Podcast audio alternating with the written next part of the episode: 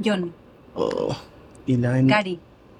C'est pas Gary? La personne qui parle est Idrissa Fofana, un migrant de Côte d'Ivoire qui vit à Il Paris. y a un autre qui s'appelle John. John. Gary, c'est ça.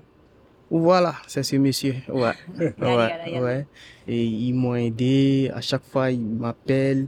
Idrissa, comment ça se passe avec la famille? Bon, Nous avons fait sa connaissance à l'épisode précédent et il nous a raconté qu'il avait réussi à venir en France grâce aux bénévoles qui travaillaient à Irun. Il a notamment cité Eva et Gary Garayalde, auxquels il est très reconnaissant.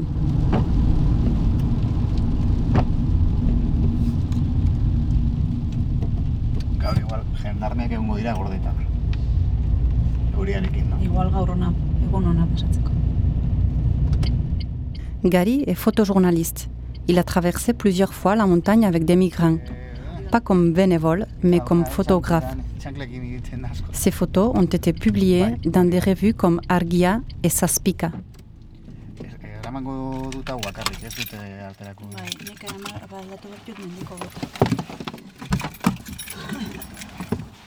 Nous l'avons entendu dans les épisodes précédents de ce podcast, mais nous l'avons à nouveau rencontré un matin d'été pluvieux, cette fois-ci sous le pont d'Endarlatza, sur la frontière entre Guipuscoa et la Navarre.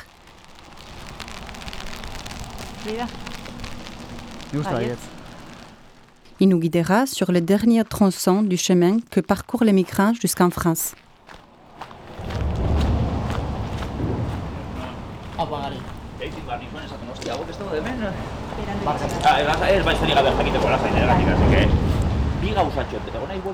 Pendant que nous commençons à monter en bas, en bord de route, le fleuve Bidassoa continue à serpenter, sans s'arrêter.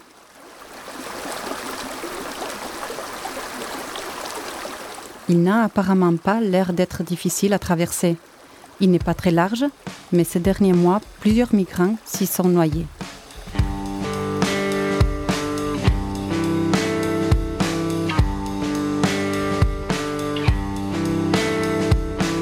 Je m'appelle Christina Tapiawithi et voici le cinquième épisode du podcast Le mur invisible, LEMB.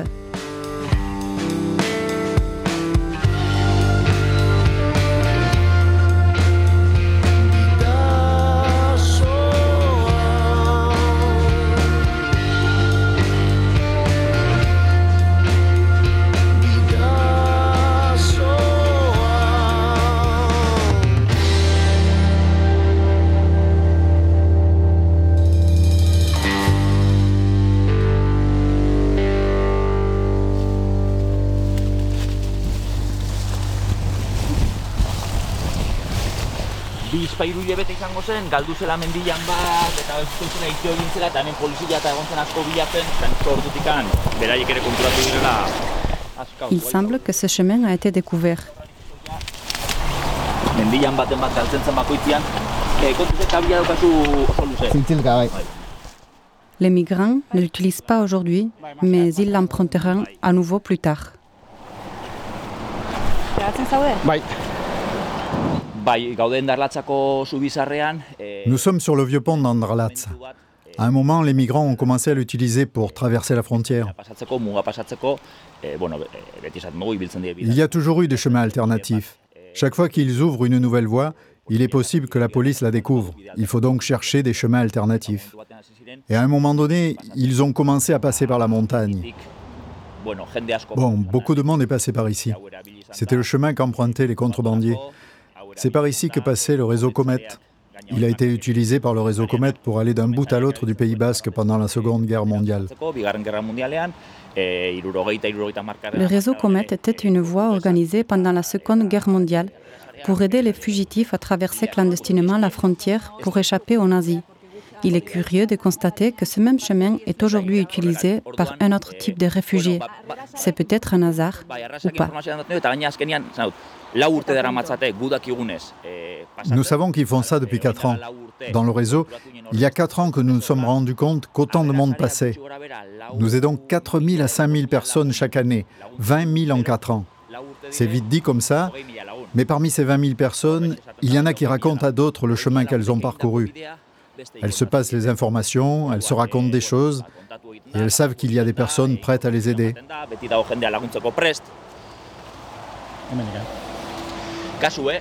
Attention, ce n'est peut-être pas la section la plus dangereuse, mais c'est la plus glissante.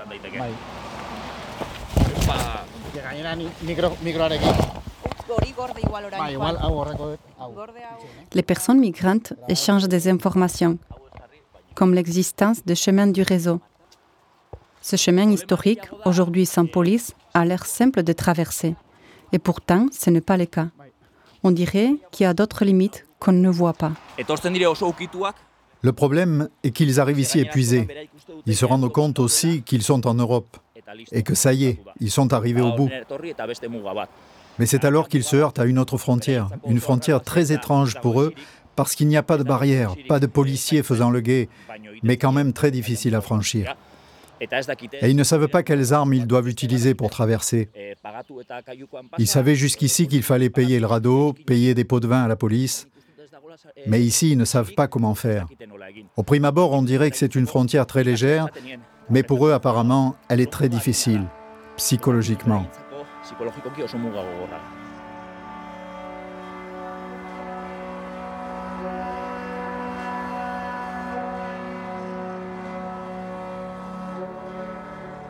Toutes les frontières sont difficiles, celle de Bidassoa également. Mais ce qu'ils vont trouver en France ne sera pas beaucoup plus simple. La plupart d'entre eux n'obtiendront pas l'asile politique. Certains seront renvoyés et beaucoup vivront dans la rue, dans des limbes légales.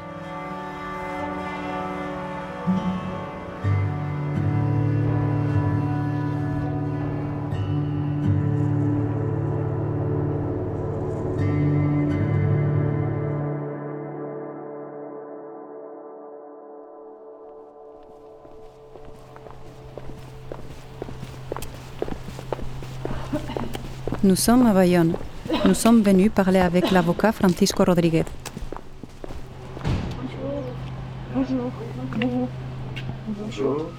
Son prénom et nom de famille et sa facilité pour s'exprimer en espagnol indiquent clairement ses origines. Pardon.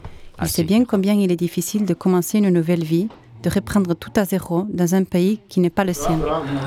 Uno, dos, uno, dos. Perfecto. Grabando. Venga. Son père a quitté l'Andalousie pour la France avant sa naissance. Francisco est à présent avocat et travaille avec des migrants. Mon père est passé par Hendaye en l'an 63. J'y ai travaillé pendant 4 ans. Y yo trabajé ahí durante cuatro años con la CIMAD. Entonces, C'est comme une histoire de famille. Oui, oui, j'ai un dessin. Voyons si je ne me trompe pas.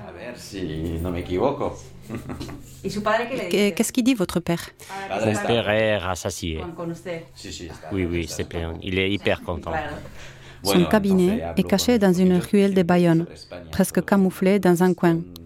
C'est un lieu sans beaucoup de fioritures. Tout en bois, petit. Les étagères sont remplies de livres et un grand portrait d'Aretha Franklin est suspendu à côté de son bureau. Alors que j'observe chez lui, Francisco me rappelle l'un de ses avocats héroïques dans les films, David contre Goliath. Entre ces quatre murs étroits, il nous explique quels sont les obstacles que rencontrent les personnes migrantes qui arrivent en France pour régulariser leur situation légale. Pourquoi ils n'obtiennent pas le droit d'asile? Euh, toute personne qui arrive sur le territoire de l'Union européenne peut être admise à l'asile, peut demander un titre de séjour, peut demander une attrait pour différents motifs. Cependant, aujourd'hui, il y a eu un resserrement du dispositif actuel de prise en charge des personnes à la frontière pour une simple question de gestion opérationnelle des frontières. Et pourquoi sont-ils conditionnés? On est sur une nouvelle approche aujourd'hui de la migration. La règle imposée depuis 1951, c'est de dire que toutes les personnes forcées de quitter leur propre pays sont des réfugiés jusqu'à preuve du contraire. Avec cette logique-là, celle de la Convention de Genève, qu'est-ce que cela veut dire en pratique? C'est que les personnes qui arrivent sont présumées être des réfugiés. Donc on développe des mécanismes d'accueil. C'est ce qui était voulu et souhaité. Aujourd'hui, on est sur une toute autre approche. Toutes les personnes qui arrivent sont présumées irrégulières jusqu'à preuve du contraire, ce qui fait que les États développent des mécanismes coercitifs de rétention spatiale des exilés. Prenons le cas de Ceuta et Melilla. Francisco Rodriguez nous l'explique clairement. Contre tous les principes de base de la loi, ces personnes sont dès le départ traitées comme des coupables, pas comme des réfugiés ayant droit à l'accueil et à l'asile, mais comme des migrants en situation irrégulière auxquels il faut appliquer les mécanismes d'expulsion et d'exclusion. En un mot, comme des étrangers, des personnes bizarres. On parle des étrangers, extranjeros. Un étranger, c'est quoi? C'est une catégorie administrative de personnes qui ne sont pas des citoyens au sens du droit constitutionnel. Mais ces personnes qui arrivent, ce ne sont pas des étrangers, ce sont des exilés, c'est-à-dire des personnes qui sont forcées de quitter leur propre pays. Et il y a aussi des réfugiés. Ce sont des personnes qui sont forcées de quitter leur propre pays pour des motifs de persécution. Donc, lorsque ces exilés, présumés déjà irréguliers, ni exilés, ni réfugiés, ce sont des personnes non grata qui, de par leur existence, ne répondent pas aux exigences posées par les textes.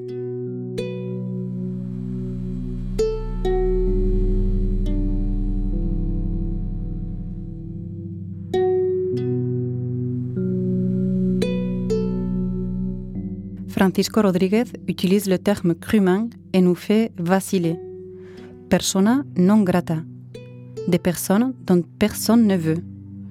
Nous lui demandons d'où vient cette situation et l'avocat n'hésite pas à nous répondre. C'est la peur qui engendre ces rejets. L'inconscient collectif français euh, méconnaît sa propre histoire et méconnaît son propre avenir, puisqu'aujourd'hui ces personnes sont ici. Ces personnes sont ici, certaines peuvent bénéficier d'un titre de séjour, certaines peuvent bénéficier d'une admission au, séjour au titre de l'asile. Essayons voilà de rétablir cet équilibre en disant aux personnes, y compris aux magistrats, mais vous avez peur de qui? De monsieur. Non, vous commettez une erreur en expliquant pourquoi aujourd'hui on ne peut plus accepter euh, cette vision de, de, l'exilé comme un danger.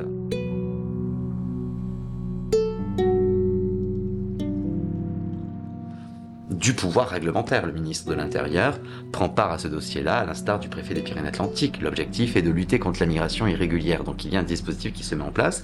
C'est politique, c'est juridique et c'est souhaité. Alors pourquoi c'est souhaité? C'est toujours cette même idée de peur de l'autre. Donc ces personnes-là qui arrivent sur notre territoire euh, peuvent créer des désordres euh, sans qu'on puisse les identifier. Donc il y a un dispositif souhaité et je pense que tout le monde en a conscience.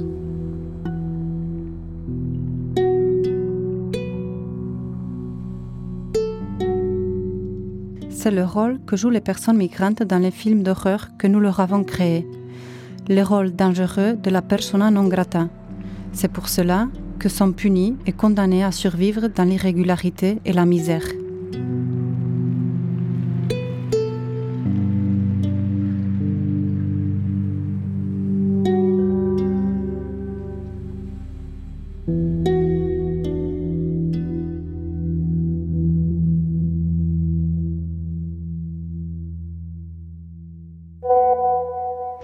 Hi, Christina.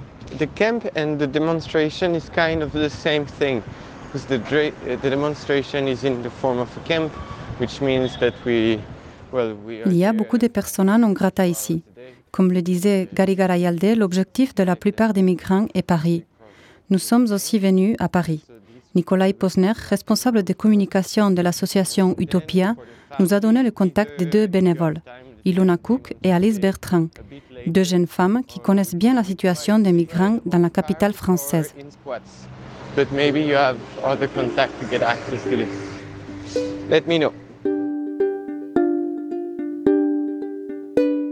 Leur travail est bien souvent crucial pour changer la situation des personnes migrantes. Elles aident à trouver un lieu où se loger et à légaliser leur situation. Bonjour Alice, je suis Christina et on est là à la Bastille. L'objectif principal est d'obtenir des papiers.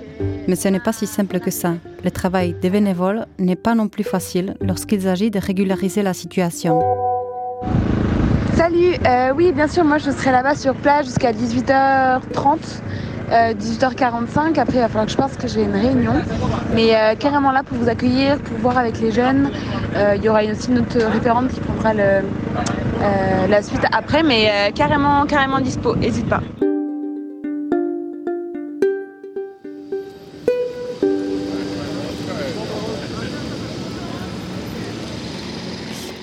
Je suis Alice Bertrand, j'ai 22 ans.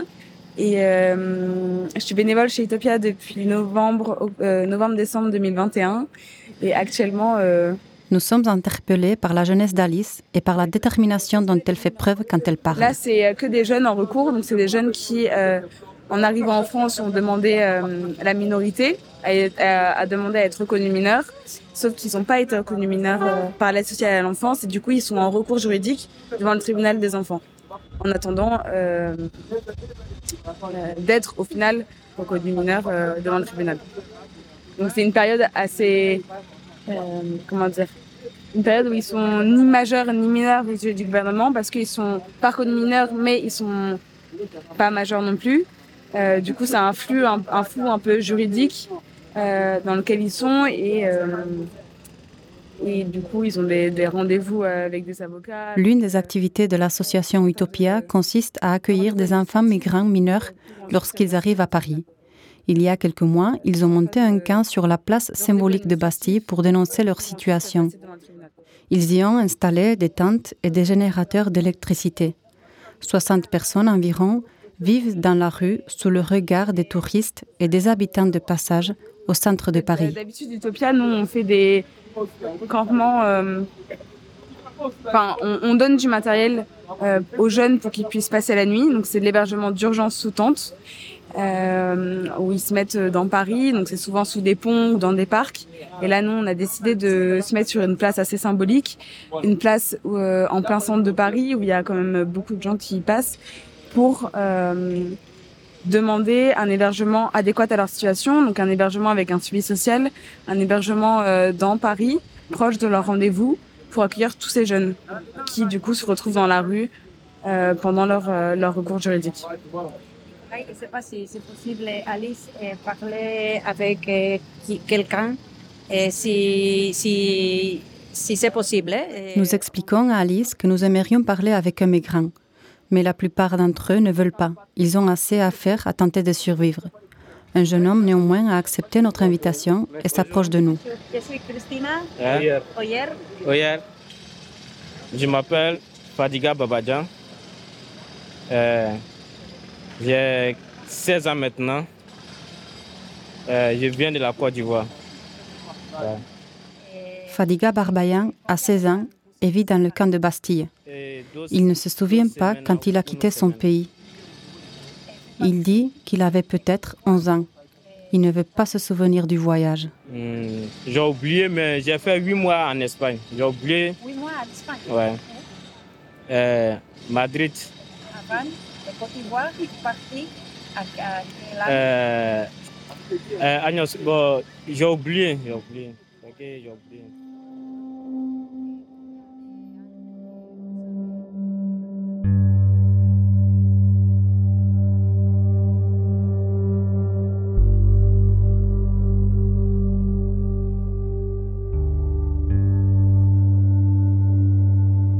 Dans ce cas, l'oubli est peut-être la seule manière de se protéger.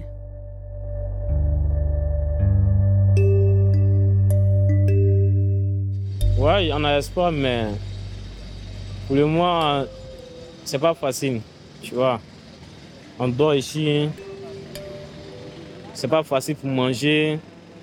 le bruit de voiture, moto, on n'arrive pas à dormir bien la nuit, tu vois. C'est pas facile on doit aller à l'école, on ne va pas à l'école, tu vois.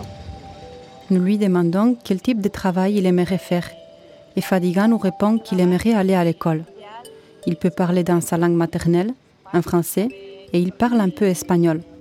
Nous lui disons qu'il pourrait être traducteur. Mais la seule chose qu'il veut est aller à l'école. Pour être euh, traducteur Traducteur Oui. Bon, pour le moment, je ne sais pas d'abord, mais je vais aller à l'école d'abord et puis après, ben, je ne sais pas c'est quoi qui est bon pour moi d'abord. Il faut que je parte à l'école. Voilà. Merci. Merci. Merci. Alice et merci, beaucoup à vous. Bonne journée. Merci. Le rêve de Paris se transforme en un cauchemar pour la plupart des personnes qui arrivent et qui sont condamnées à vivre dans des rues étranges dans le Lembe.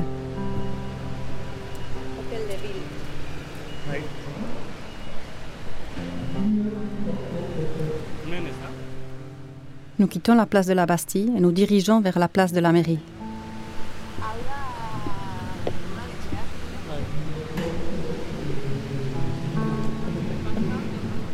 C'est là que nous attend Ilona Cook, de l'association Utopia.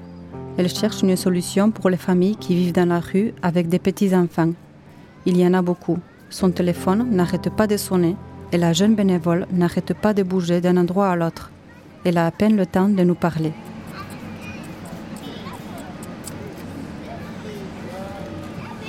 Nous voyons pendant ce temps des familles avec des bébés. Par terre, il y a des sacs. Et deux petites filles de 6 ans, avec des t-shirts du film Frozen, jouent avec une feuille. Un peu plus loin, des techniciens font les tests de son pour un grand concert qui aura lieu dans quelques jours sur cette même place.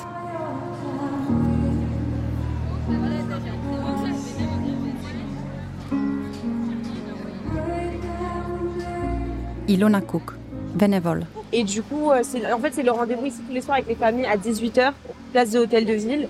Et euh, voilà, on les familles, elles savent qu'on est là, on les enregistre. En fait, on fait des fiches sur euh, WhatsApp avec à chaque fois le numéro de, enfin, d'enregistrement, euh, le nombre de personnes, le, euh, leur nationalité, les enfants, si elles ont appelé 115, parce que c'est assez important quand même, parce qu'il y a des familles parfois qui viennent ici, elles ont une solution 115, et en fait parfois le 115 n'envoie même pas de message. Donc euh, on peut checker ça et nous après on leur envoie des messages quand ils ont une solution. C'est important qu'ils y aillent.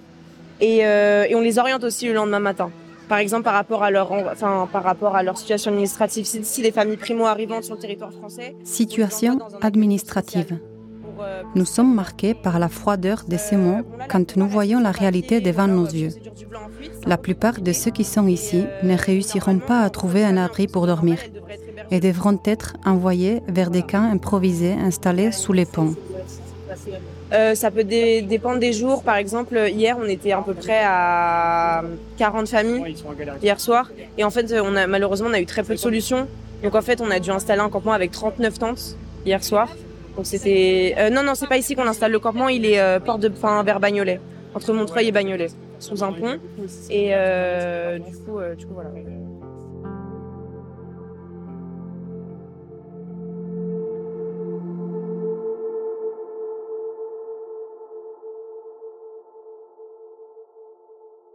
Moi, c'est Bama Lassana. Je suis ivoirien. Et moi, je suis rentré par Italie. C'est ma femme. Mariam Traoré Mariam, elle est rentrée euh, en Espagne. Nous sommes mariés depuis coutumiers. Nous sommes des musulmans religieux. Voilà. Bama Lassana, sa femme Mariam et sa fille de deux mois, née en France, vivent sous l'un de ces ponts. Ils sont venus pour trouver une vie meilleure. Ils voulaient offrir un avenir digne à leur fille. Dans les tentes, actuellement, c'est dans les tentes que nous dormons avec euh, la petite. Alors, c'est pas facile. Ils nous disent que la situation est réellement grave. Bama aimerait travailler comme chauffeur de poids lourd. Une meilleure vie pour ma famille ici, surtout l'enfant. Donc, si on pouvait demander l'asile à- pour l'enfant, pour protéger l'enfant, ça, ça, ça, ça, me fait plaisir. Mon problème, nous, actuellement, actuellement même, c'est d'avoir au moins un hébergement parce que c'est pas trop joli à avoir avec euh, un enfant de deux mois, dormir comme ça dans la rue. Souvent, on a oublié de la tenir comme ça dans les bras toute la nuit. Et actuellement, où je vous parle, dans ces deux jours, elle pleure beaucoup parce que les courbatures, le fait qu'on la traîne un peu partout, on ne dort pas bien, il n'y a pas matelas. C'est les draps qu'on met sur le sol pour se coucher. Même grande personne, ça te fait mal, les courbatures un peu partout. Donc, nos souhaits, c'est vraiment, mon souhait, c'est d'avoir une meilleure vie pour ma famille ici en France. Une vie avec la famille. Mais y a-t-il un espoir que cette situation change? Le mur restera-t-il toujours intact? Ou est-il fissuré? La situation va-t-elle s'améliorer ou empirer? Quel est l'avenir des migrants?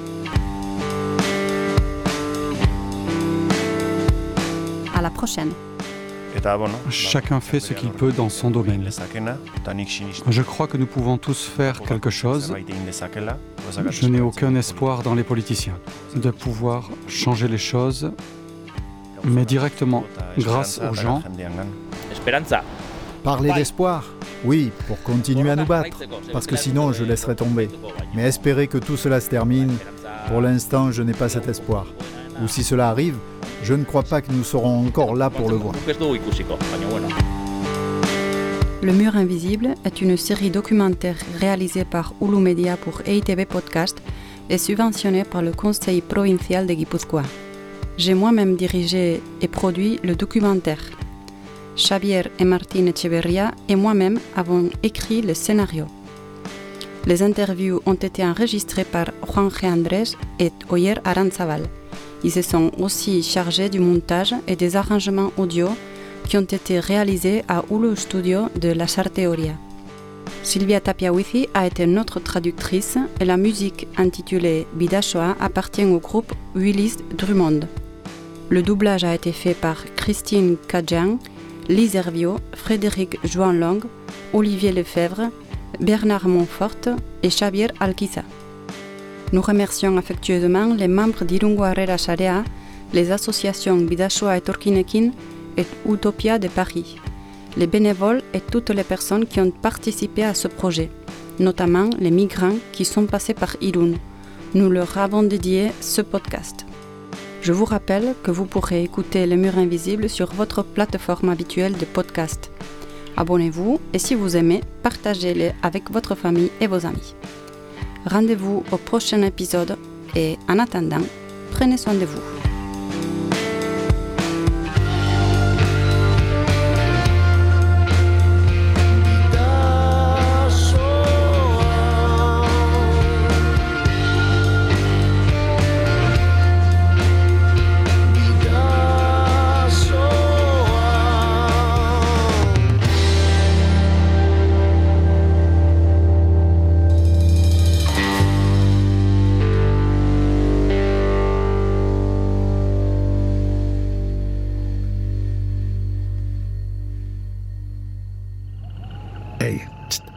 Entzun hori.